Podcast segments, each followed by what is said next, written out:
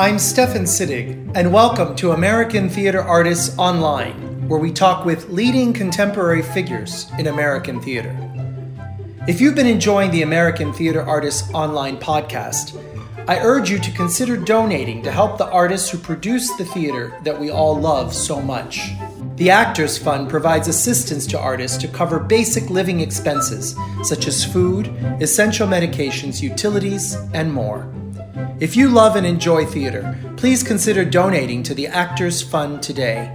Just go to actorsfund.org and press donate.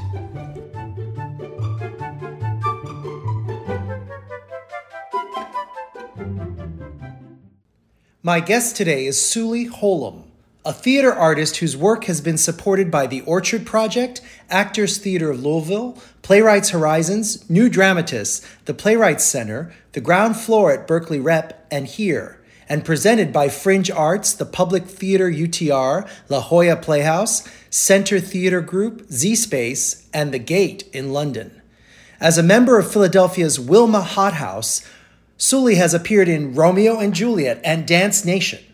Other acting projects include Sweat at Philadelphia Theater Company, On the Exhale at Theater Exile, The Few at Theater Horizon, and Cabaret at the Arden, and an appearance on HBO's Mare of Easttown.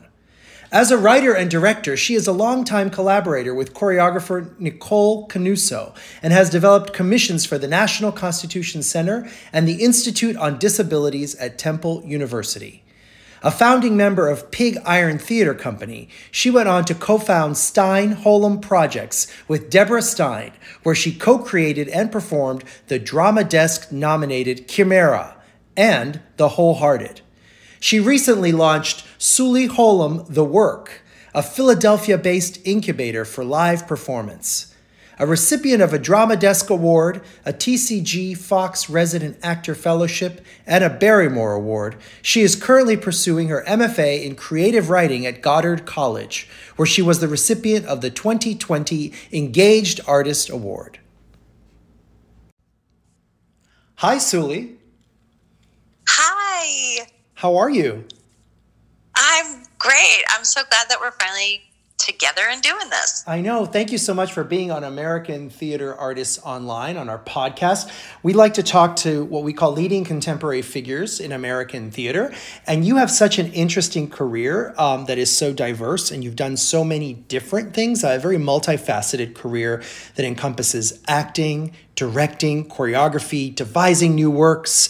Um, teaching both off Broadway regionally, DC, Philadelphia. It's just, I love talking to people like you.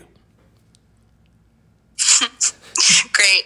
I can't wait to dive in. Absolutely. I, I'd like to start by saying I think you are a Renaissance woman in that way and that you're doing all these different things. Tell us a bit about um, have you always balanced all of these or how did these various, because there's a lot of different interests uh, develop for you? Was it one after the other? Were they sort of in tandem? How did how did your development come to you know for where you are right now? How did you get to this?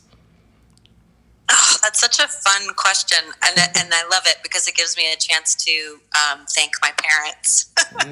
um, so, my mom, um, whose name was Benny Ritchie Holum, um, was a modern dancer um, and a devised theater artist. Um, back before I had ever heard the word devised. Um, and uh, I grew up in Philly and in Baltimore, and she was very involved in the modern and postmodern dance scene in Philly and then in Baltimore. And then she started a devising theater company, physical theater company in Baltimore. So that I was sort of born into that. And then my dad um, is a Lutheran minister, uh, and so I wow. see my dad perform every Sunday. Mm-hmm. Um, and then my dad also uh, would collaborate with my mom. My dad performed with my mom, um, was very very supportive of her creative life, but also engaged in her in the creative life. Um, and you know, is a writer. You know, that's his um, like I really see his work um, as as as artistry.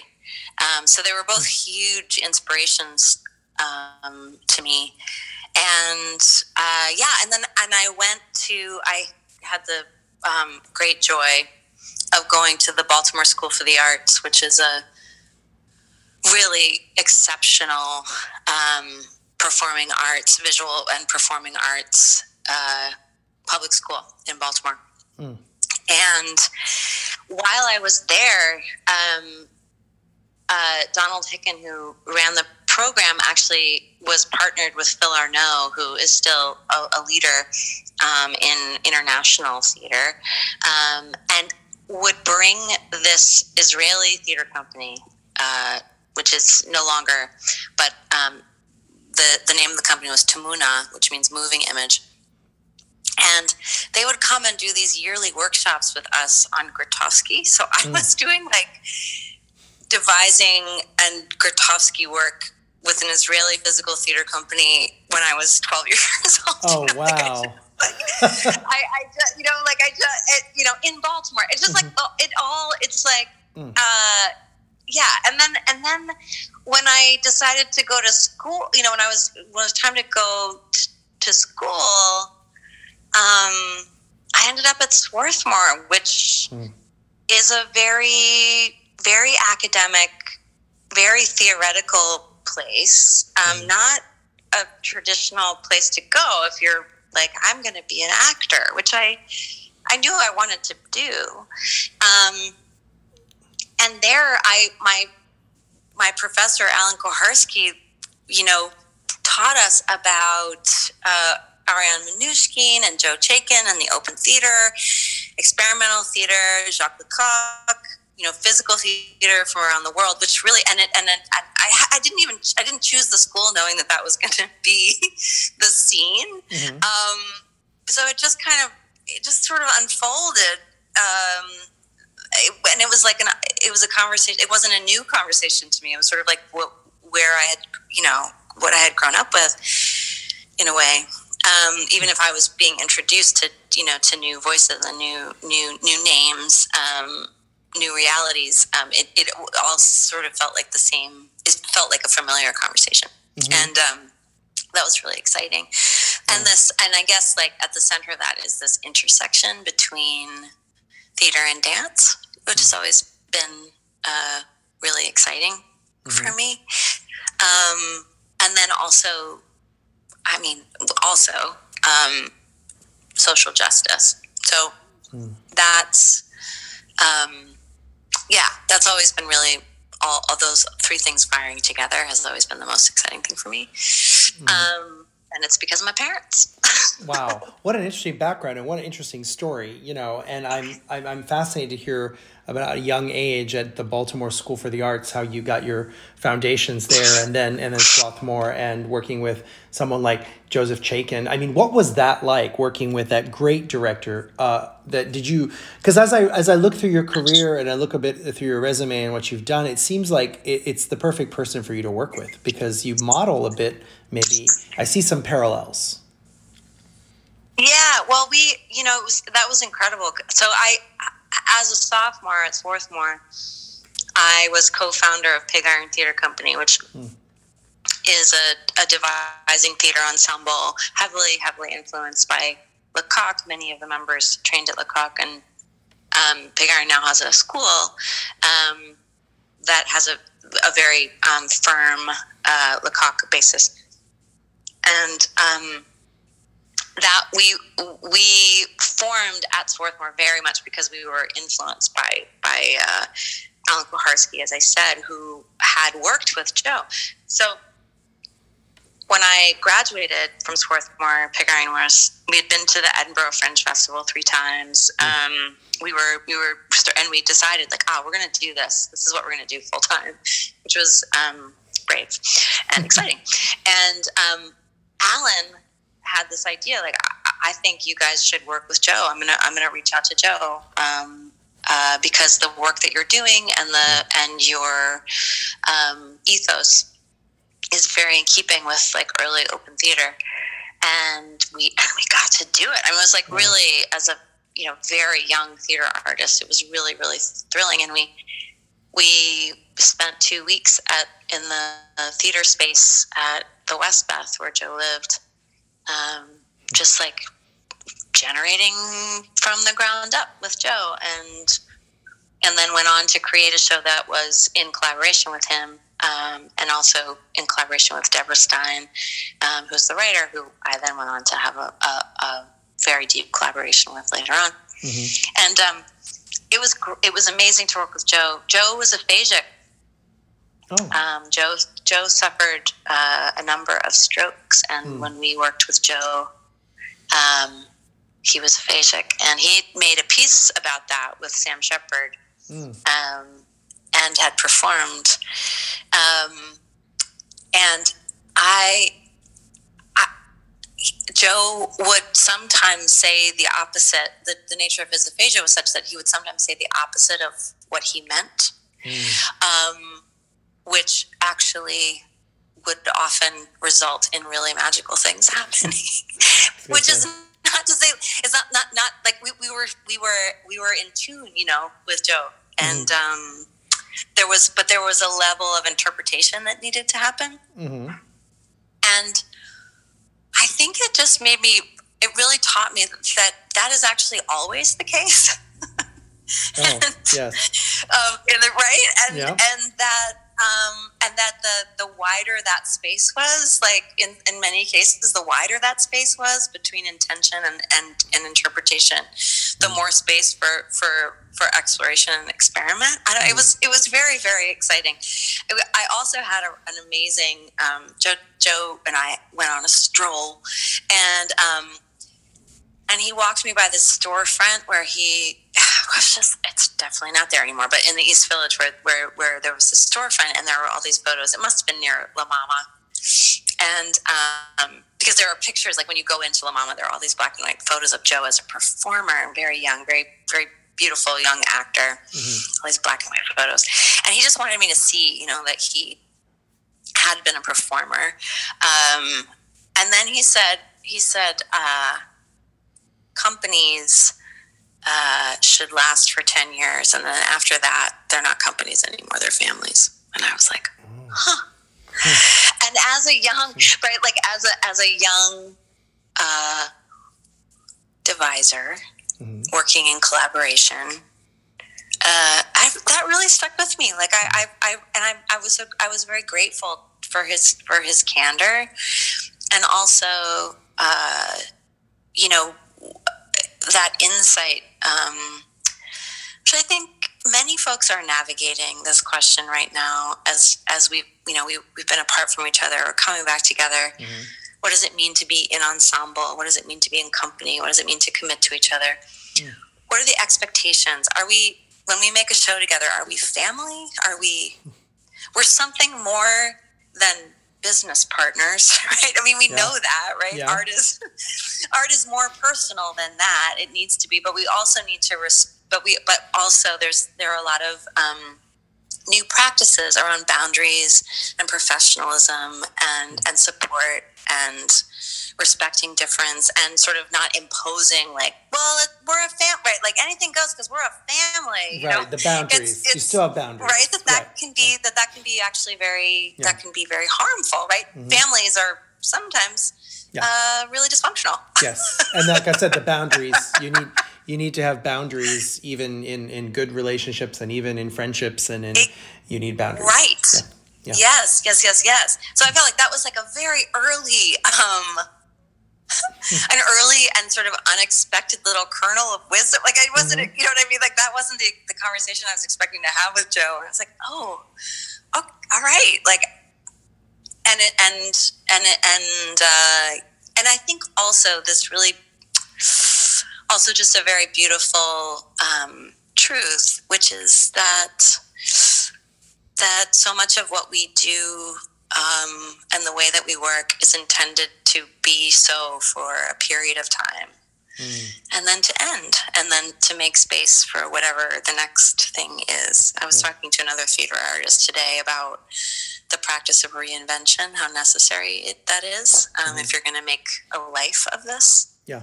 Um, yeah. So, yeah. So I feel, I also feel um, that that was something I learned from Joe. Wow. I mean, what an amazing experience to have, like you said, as a young artist, to be able to work with him and to get some of that um, knowledge right from the source and some, of those experiences. And, you know, something you said struck me as you're talking about a lot of these things that you're talking about and the training that you've been exposed to and, and the sort of the way you approach theater is uh, is so different from a lot of other theater that happens in America. And I find that um, my mom's from from South America and I grew up in Brazil and in other parts of the world, you know, Europe and South America have a really different approach to theater than the US. And I'm being very general here, but there seems to be a very yeah. much of a, an, of a need to make money here. It's much more of a commercial effort, whereas in Europe and in um, Latin America, and I'm being very general, but the experiences I've experiences I've had there at least have been much more um, family. What you're saying, creation, devising. Uh, it's more the focus is more on the work and creating something, whether or not it makes money doesn't matter, so to speak. Yeah. I mean, obviously, yeah. we want to be able to survive and sell tickets, but um, because there's so much more support for the arts and, and from a government point of view or from other. So it just seems like a much more European approach, and that's what was so interesting reading your resume and reading your. It's a much more humane, if I can call it that, approach, and a little less, um, you know, business oriented than some of the other. Um, experiences that I've I've seen here in, in, in the US at least. So I wonder if you would talk a bit about that and your experience because I know you've worked off Broadway. Yeah. And and you know, you've worked aside, you know, outside of Philadelphia, obviously you've worked off Broadway, you've worked in DC, New York, Philly. How how are you sensing that or what do you think about that divide? Well, you know what's really interesting is is um, you know, I, I think there is such a uh, cult of the individual mm. in American culture. Mm-hmm. Um, um, and this idea of, of the individual genius. And um, it's a it's a it's a myth. Yeah. so so so the I think in other cultures it's just more of a of a, of a um, more honesty about what it actually takes to make theater happen. Mm-hmm. Maybe. Yeah. It is always a communal effort, Absolutely. and it it just gets framed in the United States as something else, like mm.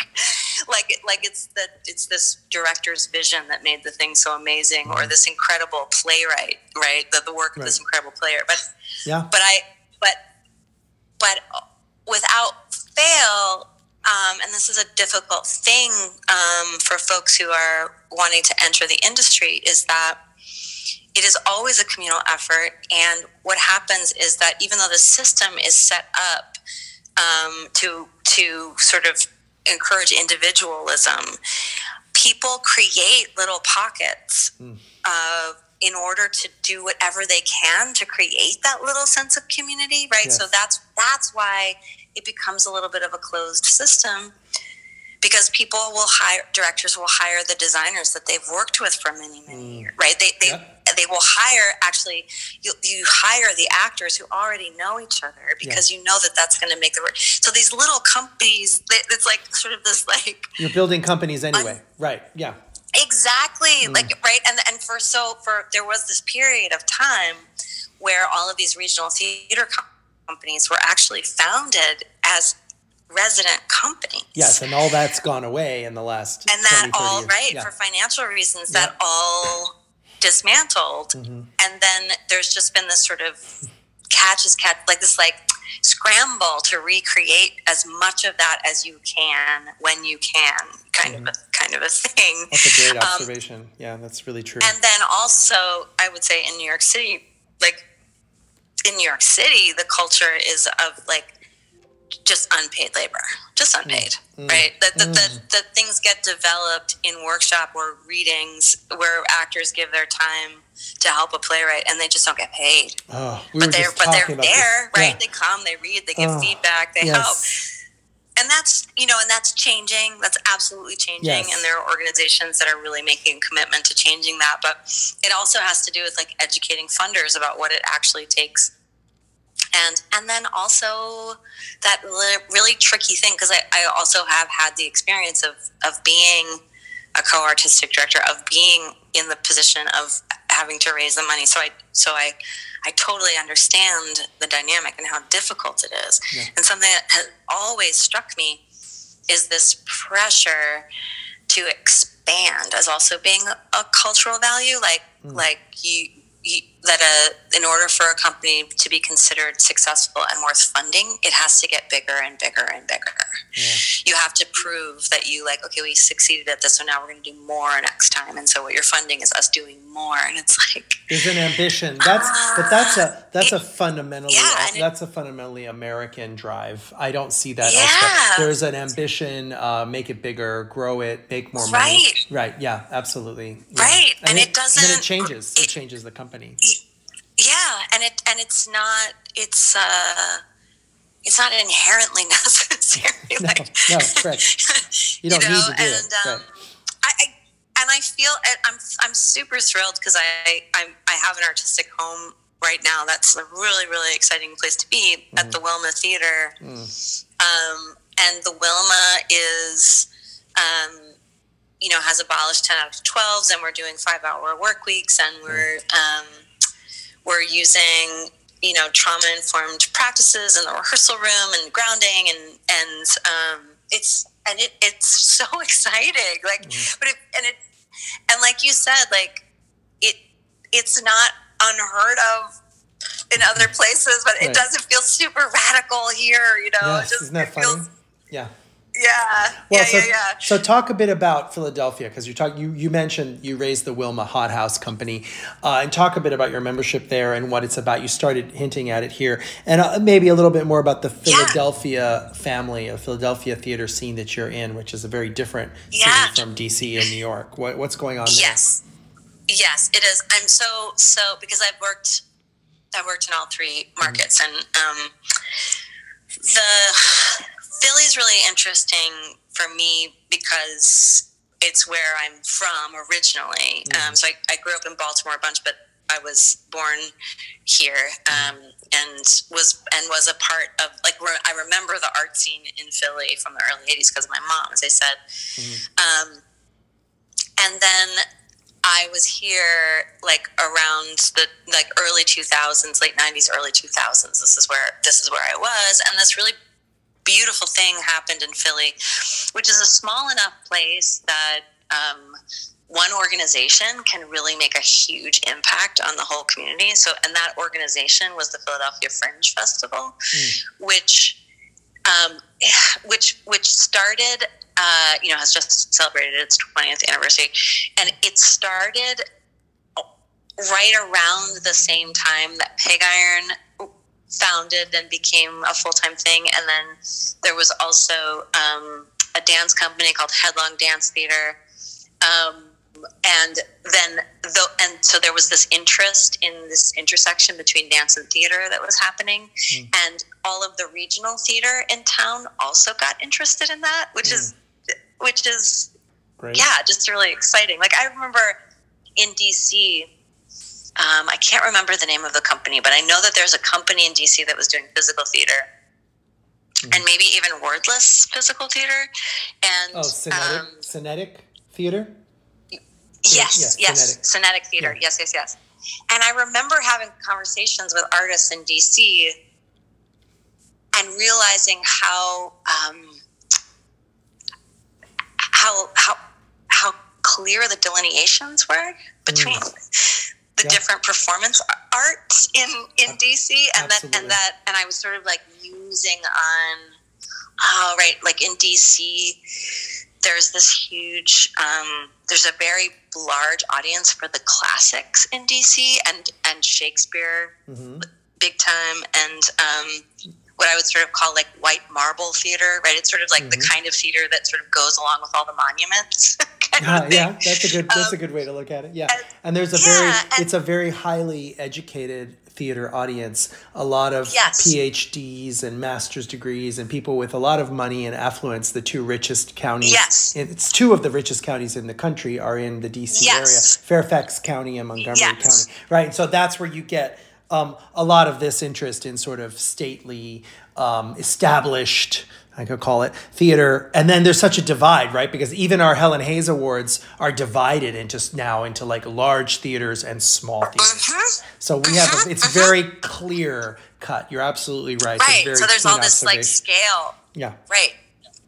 And and that you know it has to do with the size mm-hmm. and and also just like what what else is going on in DC, mm-hmm. right? It's like it's mm-hmm. a very um, yeah, state. It's a stately place, yeah. um, and that's not Philly. You know, like yeah. Philly. Philly to do theater in Philly is to do is to be weird. nice. Yeah. Like even if like even if you're I mean even if you're like I don't know like even if it's the Walnut Street like even if it's big musical which like Walnut Street would be like our biggest um our biggest regional theater with like the largest subscriber base mm-hmm. it it yeah, the average person in Philly going to the theater is just not something that occurs to them to do. It, well, it's just not. It's it's much more. Mm, I mean, maybe dare I say, like representative of like most of America. Like it, I was to say, um, blue collar is what I think. Working class, and I'm probably wrong. Downtown Philly is probably not like that, but I think it's. Uh, I think of it more as a working man's, working woman's um, city.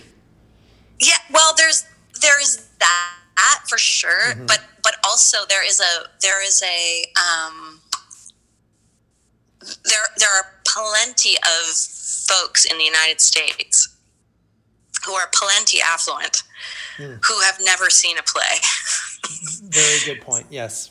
You know what I'm saying? Like yes. it's just like theater is not like we're like like we're um, I had this conversation with the designer um, who we're collaborating with at the Wilma because we uh, Dima Krymov, Dmitry Krymov is uh, a, a, is a he's a Russian director, and he's and he is directing a cherry orchard with mm. the Hot House Company, which is very exciting. Mm-hmm. This um, international collaboration, and in Russia, he is the most. He's like the preeminent theater director in Russia, mm. right? And the the um, and his father was before him. This mm-hmm. is what the what the designer was explaining to me, and I just had this moment where I was like, "Aha! Such a thing does not exist in the United States. Mm. The preeminent theater director, like no." Yeah. right? Yeah. That's like where people like nationally know who this guy is. Like that's right. not that's just not Good how point. theater. Yeah. That's not the place that theater holds in our in our country, um, and I don't know. As I'm not, I'm not, I'm not making an argument like positive or negative. It just, but I do. No, it's just I do it's reality. It, yeah. It, yeah, it can be useful to just like, uh-huh, just like see where you, you know what well, I mean? as like, someone oh, creating, as someone creating theater and devising theater in the United States, it's important for you to to grasp that and to understand that about the country in which you are creating. Yeah. Because if you look at, for example, yeah. this, the hubbub that just happened this last, understandably, the last couple weeks over the death of Stephen Sondheim, of course, every it, it, yes. it, but it matches both things that you were just saying, which is one, the cult of the individual. It's Stephen Sondheim is dead, and yeah. now all musical theater. You know, it's like no, Stephen Sondheim was a collaborator, and he collaborated beautifully with with either James Lapine or Hal Prince, and he, he created different shows depending on who he was collaborating with, right? So that gets missed. Yeah. That's the nuance that gets missed. And just what you're saying about sort of this idea that there is a people don't really, even though we're going on and on about Stephen Sondheim, most people don't even know who he is. no. Most people in America have no idea who he is. Right. Yeah, and it's not, and it, and I, I think, so I, I don't know. I'm more and more. I'm like thinking about. I mean, I was mentioning I just did this um, Christmas show. I played an anti-consumer, a small elf in a Christmas show um, at a small theater in Norristown, Pennsylvania, which is um, an industrial suburb of Philadelphia, mm-hmm. and you know, really more a post-industrial suburb of Philadelphia, right? And um, I, it's a really exciting little theater because they are really trying to figure out what exactly it is that they offer to the community right what what mm. exactly do they have to offer to the community that yeah. that that um, a community of predominantly working class folks who've maybe never seen a play um, what what does it take to make that a welcoming space for folks mm-hmm. and um, the artistic director Nell Jensen um, trained out at Cornerstone in LA um, in techniques of building theater with community members, mm-hmm. um, and this sort of hybrid, this hybrid work um, where where people can see themselves on stage, um, see their own stories on stage, uh, and that I mean, even just hearing myself say that, I'm like, oh yeah, right. Like the reason why people don't want to go see plays is because they're not the stories aren't about them. Right. So, and, and making it community based is so key, and so many people in the theater don't seem to grasp that. Uh, and yeah, so well, I was yeah. talking to the director Marcia Milgrom Dodge a couple of weeks ago on this podcast, and you know she's Tony Award nominated, you know, for the Ragtime Revival, and she's worked a lot uh, across the country regionally. And what she said is, every time I go into a region or an area or a city, I have to get in touch with that city. What do they need? What do they want? I'm here to create theater for this community. No matter what I'm yeah. doing, if I'm doing a musical or a revival, I still have to base it on the needs and the wants and the desires and the, the feelings of this community in which I am presenting. I thought that was so clever. Yeah. Right? That's what you're saying. Yeah. It has to be community yeah. based. Yeah, that's yeah. it's awesome. So that I would say that I like we because we moved back to Philly uh, six years ago now after being in New York for 15 years, mm. and my my husband is also a theater artist, and um, I you know was primarily I think a per- personal um, and and parental decision. Um, yeah. That it was it was what was going to be best for my daughter. And but you know the a big part of that was I that I, I really wanted to raise her I wanted to raise her in community with this community of artists here mm. in Philadelphia yeah. um, and and so that's that's what I would say about Philly is that it it it it's tight and it's and it's um it does mean that there you there's no anonymity mm-hmm.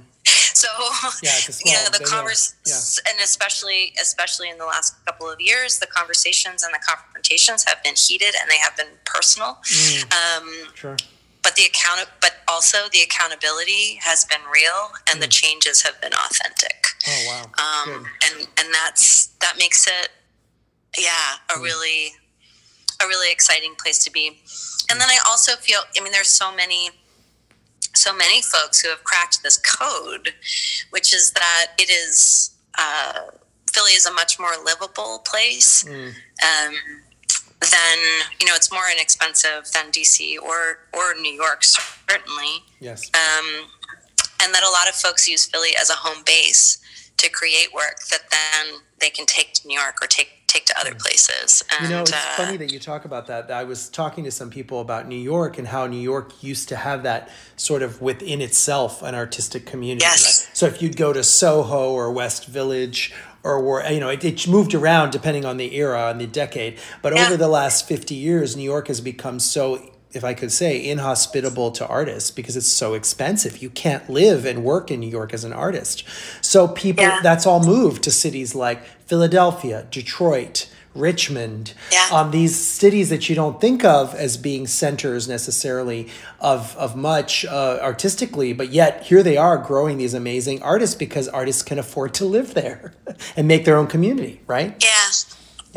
Yeah. It's yeah, really fantastic. Yeah, and that's and that's really exciting. And I, mm-hmm. you know, I'm, I, uh, you wake up one day and you're like, oh, I'm, I'm an elder. Um, elder in your I, community, yeah, sure. Yeah, exactly. But I'm like, I, you know, it's exciting to be, you know, teaching the next generation of artists, of creators um, at the Pig Iron School, uh, and folks. Uh, a lot of them stay. You know, mm. a lot of them end up staying in Philly, and um, and that's really cool. And then you know that also the truth is that New York is really close by. right, you have the proximity you, to New York. Like, yeah, yeah, and if DC you're going too. up, you can.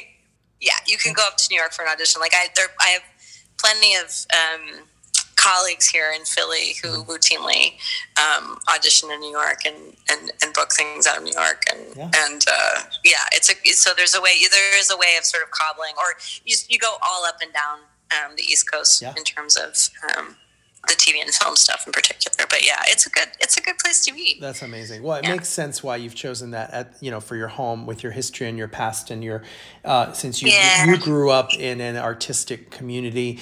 You wanted your your your child to have that same experience, and I think that makes sense to me listening to you talk. Yeah. So let's talk. Let's talk a bit about your actual your sort of your imprint or some of what you bring to the work that you do when you are uh, devising or creating.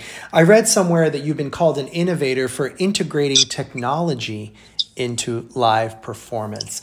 Tell us more about that as much as you can on a podcast versus, you know, show us. But um, yes. uh, tell us how you do that and what is it exactly that you do with technology or maybe give us some examples of how you like to integrate and innovate by integrating technology into into your performances. Sure.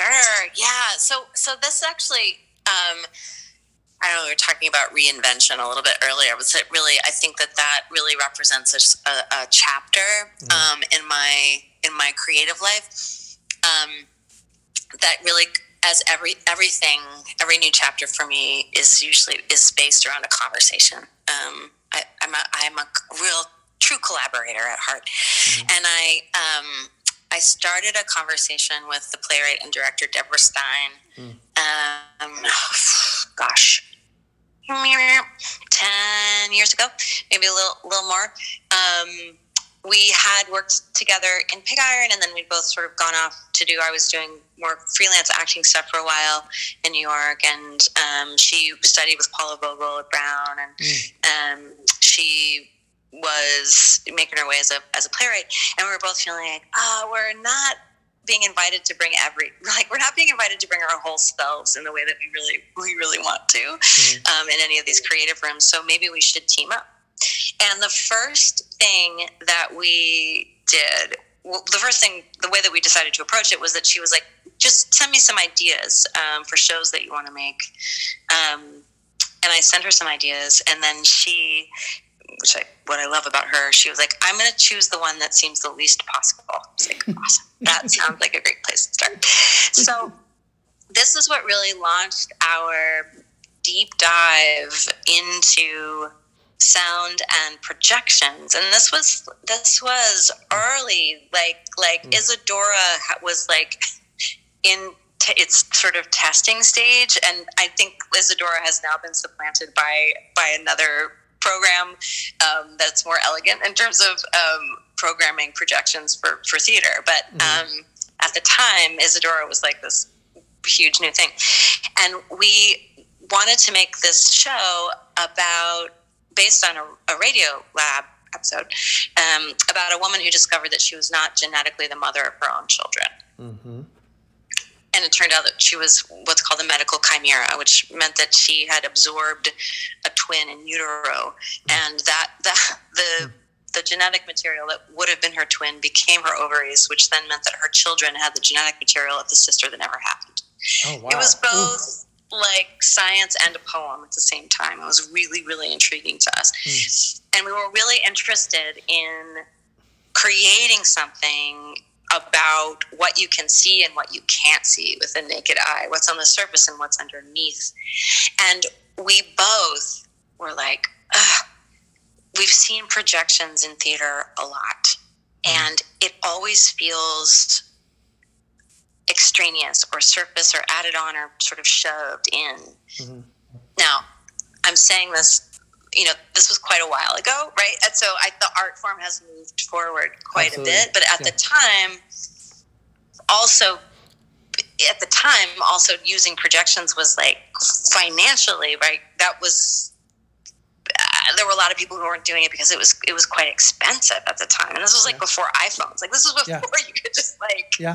make a movie. On your phone. Yeah, the technology phone, the know? technology has advanced so much that now it's a lot easier, more accessible to people. Yeah, but but the but the but the philosophy, like I carry into.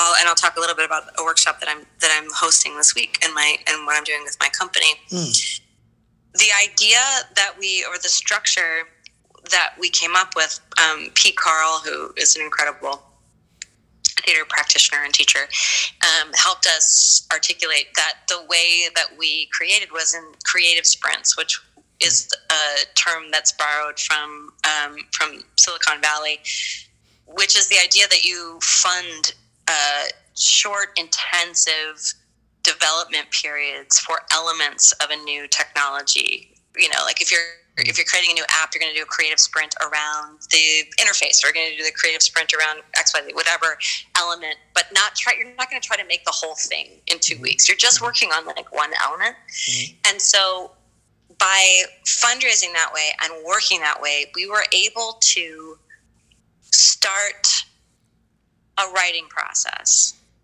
which is we would call just generating a new work of theater a writing process, whether it was text based or not. We could start the process with projections. Hmm. And then work in relationship to that. Or we have a creative sprint on costumes where the first day we have the costume designer brings us the costumes to play with and then we write from there you know based on mm-hmm. So so that the designers were a part of the writing process and any any technology that we were working with was part of the writing process from way earlier mm-hmm. than it was traditionally you know that traditional like production meeting production meeting production meeting tech everything lands and then you have like five days to figure out what it all means mm. um, and you know our work would develop around the edges of our lives and around around the availability of funds um, over a number of years. And then we would create these like finely tuned um, technically elaborate uh, especially for like are very small company. Like like we're not we we're like we are saying like we're we're not the Wooster Group. Like we we, mm-hmm. don't, we right. like don't roll up with like with with like all the touring technicians like five deep. Like it's just us and our stuff. Yeah. But um, but we with what we with the resources that we have and uh, um, we we would create things that were um, techno, techno, techno, technologically elaborate, but mm. also like dramaturgically technological, if that makes sense. Mm-hmm. Um, yeah. And I, I, um, I've since, uh, and we did, and it was great. It was a great time, and it was a lot of work.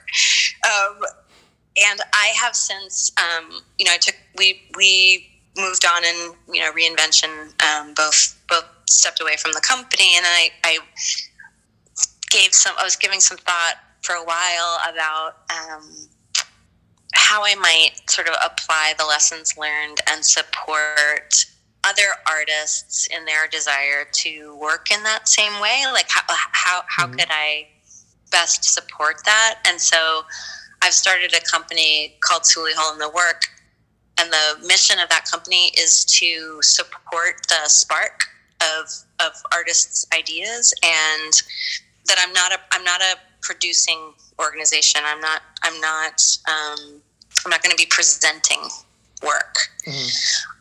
I want to fund the stage of the process that's, I think, the most difficult stage to get support for, which is this very early idea. Mm-hmm. And I want to provide enough support so that, for example, um, if an artist says, I've never worked with puppetry before, but I have this idea. Um, this is Priyanka's piece. I have this idea that mm-hmm. I want to make a piece about my grandmother, and I saw this puppet, and I think it's really incredible. Um, but I don't know the first thing about how I would make a piece with puppetry. Then I can support the initial workshop where we work with a range of puppeteers. We train in puppetry.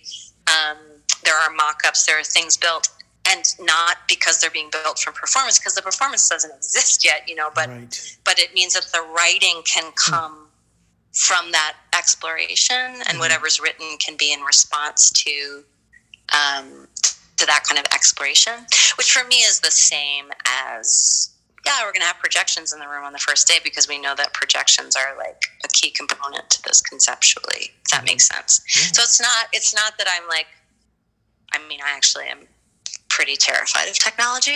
I understand, but I mean, I think it's, it's like an incubator. It's it, you're you're like incubating. You're giving yeah. you're giving a safe space yeah. for artists to explore without the pressure of you know got to get this done in four weeks and get it up and on its feet and created. You can't work that way. It's exhausting. yeah, totally. Yeah, and also like also for the designers, it's such a huge relief because designers so often are working with people. They're like they try their best to explain how things are going to arrive into the room, but they, mm-hmm. but they're it's all it's all theoretical until you hit tech, you know, mm-hmm. and it's like it, it, there are there's so much nuance and yeah, I just find I'm always so thrilled by how dramaturgical designers are if they if they are allowed into the conversation at the right time, you know. Right. Yeah, earlier. Um, yeah.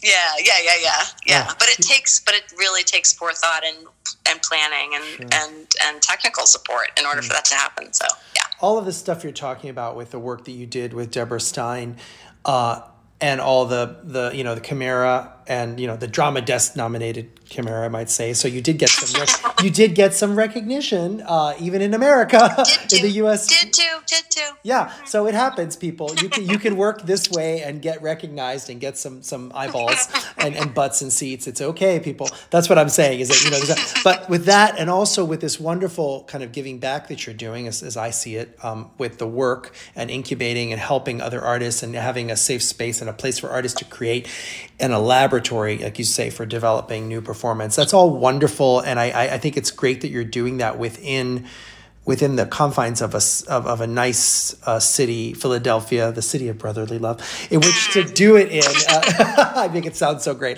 but um, it, it is. But so tell me, I read all about all this, that you're doing all these wonderful things. And then at the same time, I see that you're getting your MFA in creative writing, not theater, creative writing. And you're, and uh, is this, because you want another avenue uh, or another way to maybe think of writing for live performance?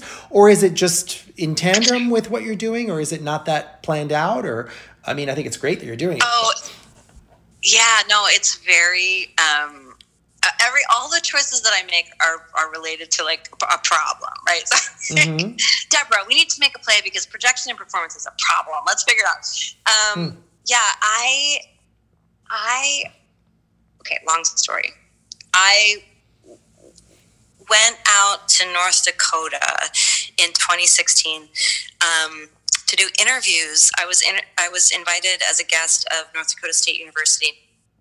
Um, actually, Deborah and I were invited to go out and, and, and workshop anything we wanted to be working on. But I had also, at the same time, been really intrigued by this piece I saw on CNN about women in the oil fields in North Dakota and how it was the new Wild West. And I was like, whoa, oh. that sounds amazing. Like, isn't, isn't there a I, movie about that? I feel like there was a movie about that. But anyway, go ahead.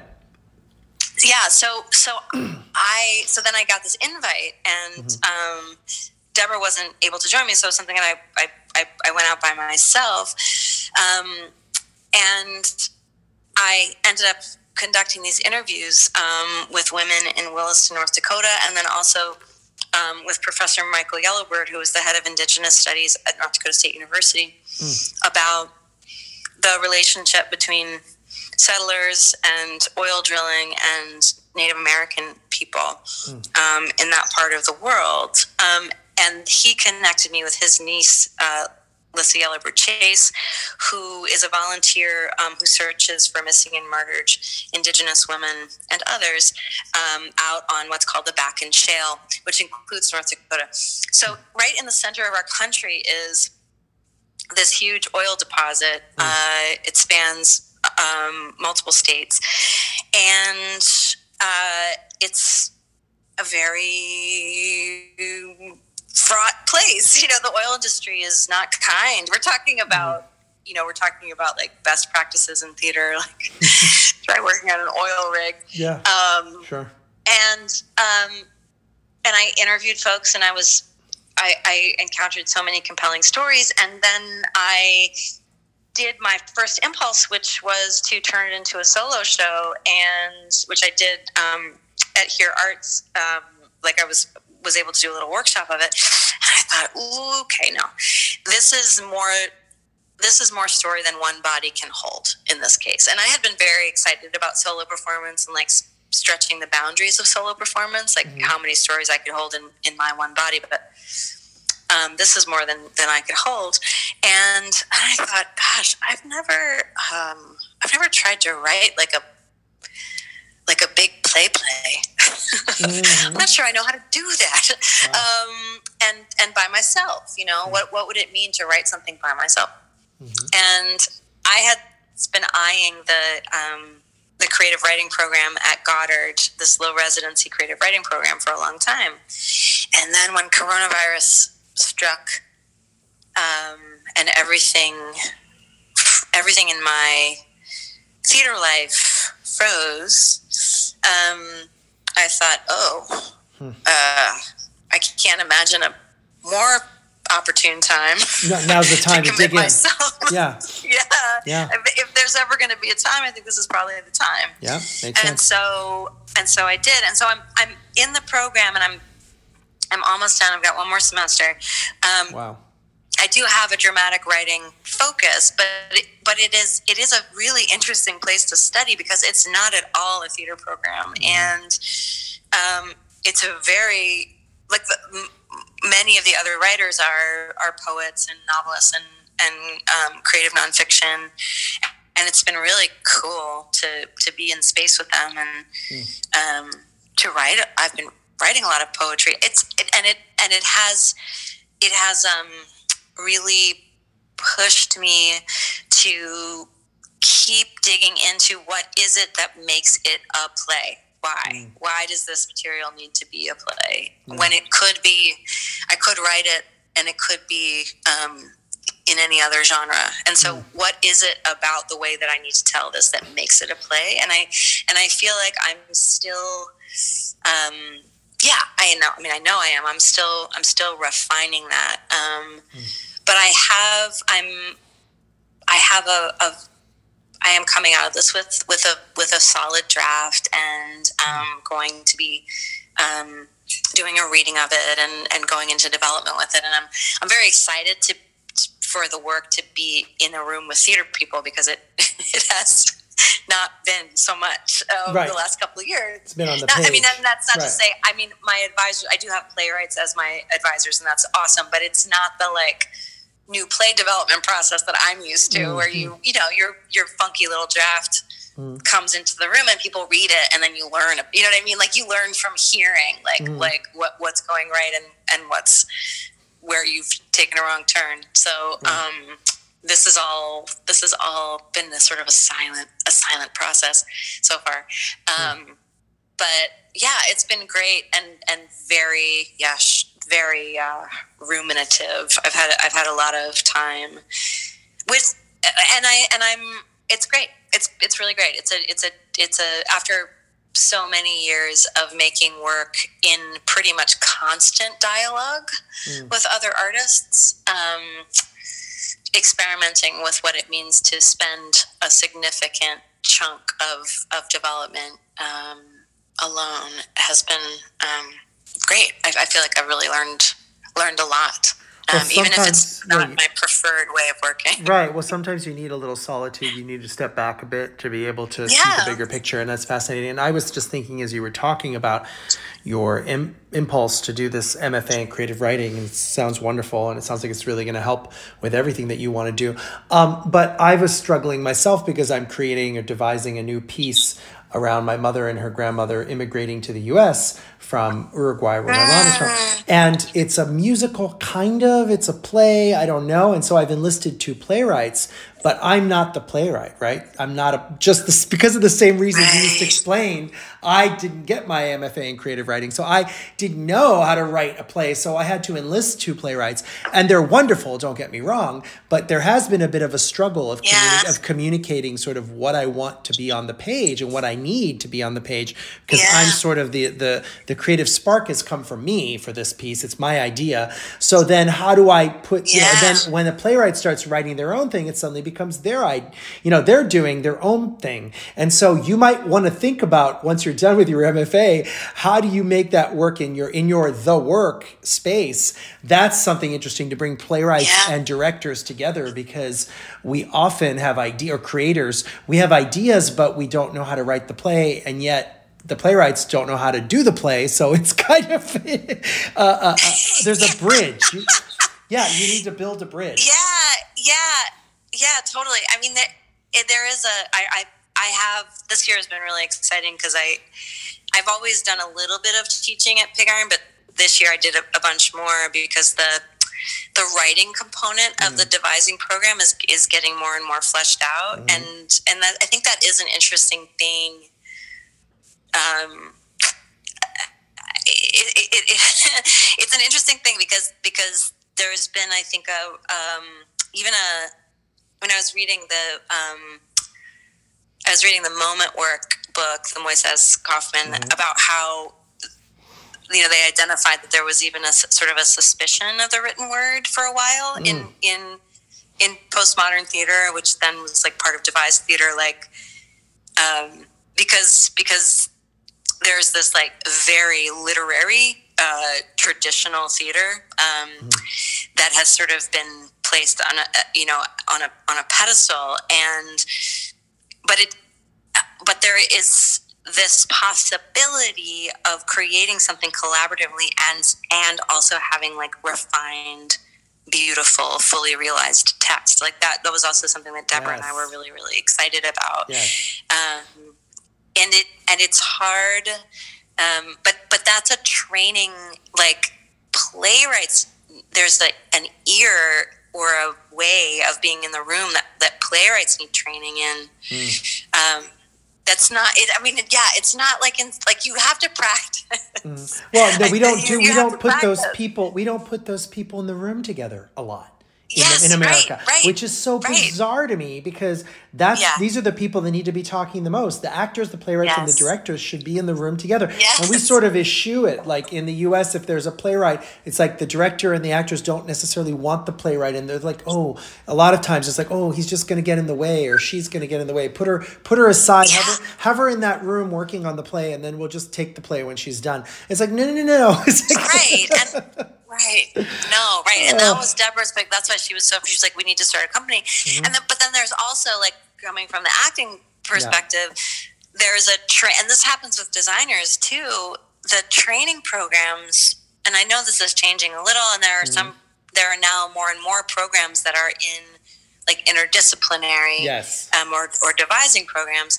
But there was this whole school of like, the designer's job is to come up with a great idea and then defend the hell out of that idea right that you that you right. come in this and same for playwrights right yeah. the, that the playwright yeah needs to defend their vision right every word um, right yes yeah mm-hmm. yeah and that's and it it's very competitive I mean, just, it's not collaborative it's competitive it takes, Right. Well, yeah. it takes us back to yeah. the beginning of our conversation, right? Which mm-hmm. is like we got to see the culture that we live in, right? It, it, it, all tracks. Well, it it's totally a per, it's, we're, we're almost out of time, Suli. So it's a great way to kind of go full circle, and I'm glad that you brought that up. Yeah. Um, because it's been such a fascinating conversation. I feel like I don't have enough time to talk to you about all the the wonderful big things that we do want to talk about. But it's so great that in this time that we did get to talk, we did get to find out about what you're doing and your part in in helping uh, creative people develop their work, and creating your own work,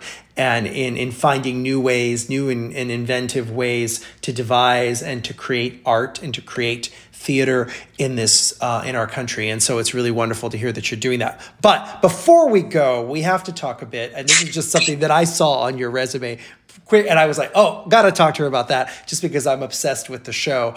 Um, that you have talked about your stint your stint on Mare of Easttown. Come on that's amazing. What was that experience like for you for you um, being on on that uh, wonderful uh, hbo max show?